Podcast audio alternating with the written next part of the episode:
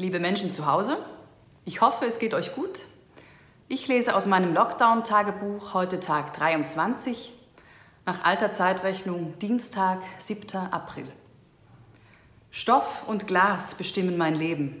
Seit drei Wochen Stoff und Glas. Der Stoff kommt zuerst. Ich schiebe ihn zwischen mein Gesicht und die Welt, wenn ich die Wohnung verlasse. Unterwegs begegnen mir andere Gesichter hinter Stoff. Wir lächeln vielleicht unter unseren Masken, vielleicht auch nicht. Ich bin noch nicht so richtig versiert im Deuten verhüllter Mimik. Die Fältchen könnten Lachfältchen sein oder aber die Sonne blendet. Von Rewe in den Park zur Apotheke. Jetzt kommt das Glas. 12,90 Euro, sagt die Apothekerin hinter dem Plexiglas-Schutzschild an der Kasse und zieht meine Karte durch den Automaten. Zurück zum Stoff, zum Nährstoff. Es gibt Erbsensuppe bei Bass zum Mitnehmen. Ich bestelle die Suppe und etwas Kartoffelsalat für mich und für Klaus. Ab ins Glas damit, zurück in die Wohnung und weg mit dem Stoff. Maske runter. Endlich nicht mehr Glas und Stoff, sondern Fleisch und Blut zum Anfassen. Augen, in die ich schauen darf, eine Hand, auf die ich meine legen darf. Da müssten doch schon wunde Stellen sein vom vielen drüberstreichen. Und wieder Glas. Den Wein im Glas sitze ich vor Glas, am Handy, am Notebook. Wir prosten uns zu, durch Glas, die Freunde und ich. Cheers, ich drücke dich aus der Ferne und knuddel den Hund von mir. Der Hund drückt die Nase ans Glas. Und weg mit dem Glas.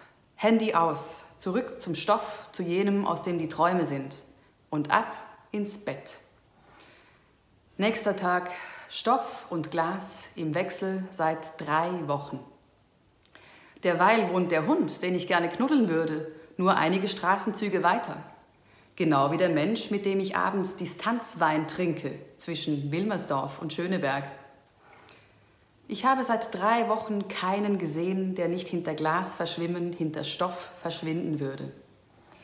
Keinen außer Klaus, der natürlich nicht keiner ist.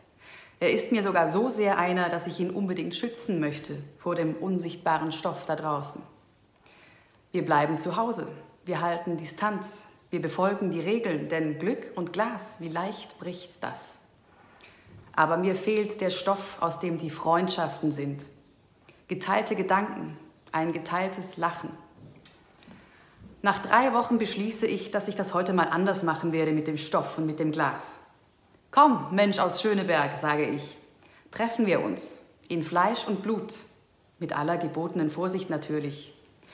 Ich bring mein Glas und du den Stoff und dann trinken wir heute Distanzwein im Park. Im Bus, mit dem ich zum ersten Mal wieder fahre, hat sich der Fahrer dreimal abgesichert. Er sitzt hinter Lagen aus Glas, Plastik und Absperrband.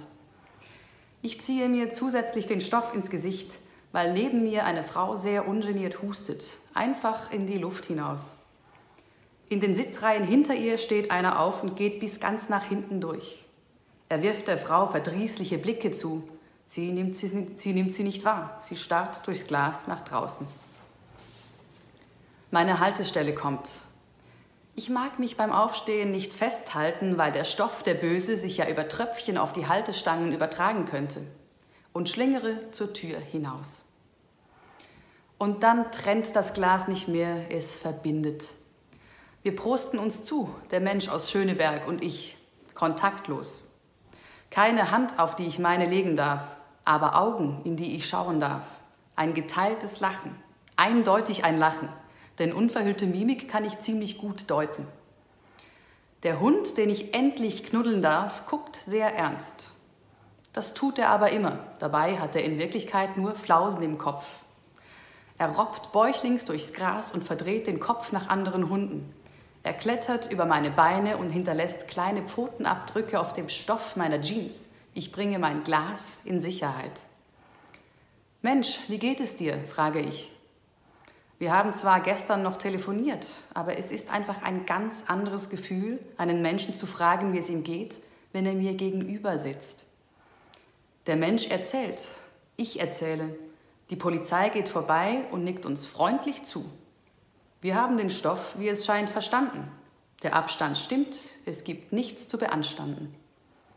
Ach, daran hätte ich doch auch mal denken können, sagt ein Mann mit Blick auf unsere Gläser.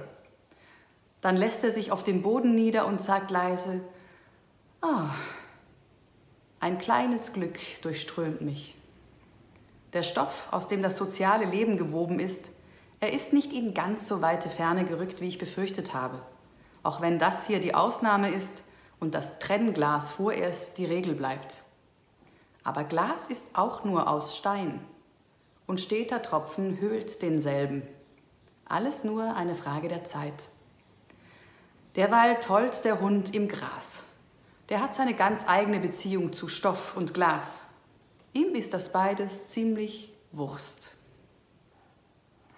Das war Lockdown Tag 23 und im Zusammenhang mit Stoff, mit dem Stoff, äh, der unser Gesicht verhüllt, ein Kultur- bzw. eigentlich fast schon ein Kunsttipp.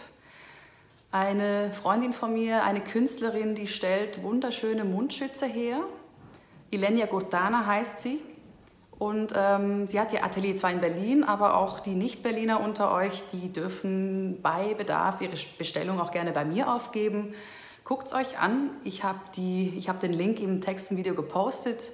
Gerade wie gesagt, weil Mundschütze wahrscheinlich noch eine ganze Weile ein Thema bleiben werden, dann doch bitte mit Stil. Also checkt es aus. Ilenia Gurdana. Tja, und ansonsten bleibt gesund. Wir sehen uns morgen.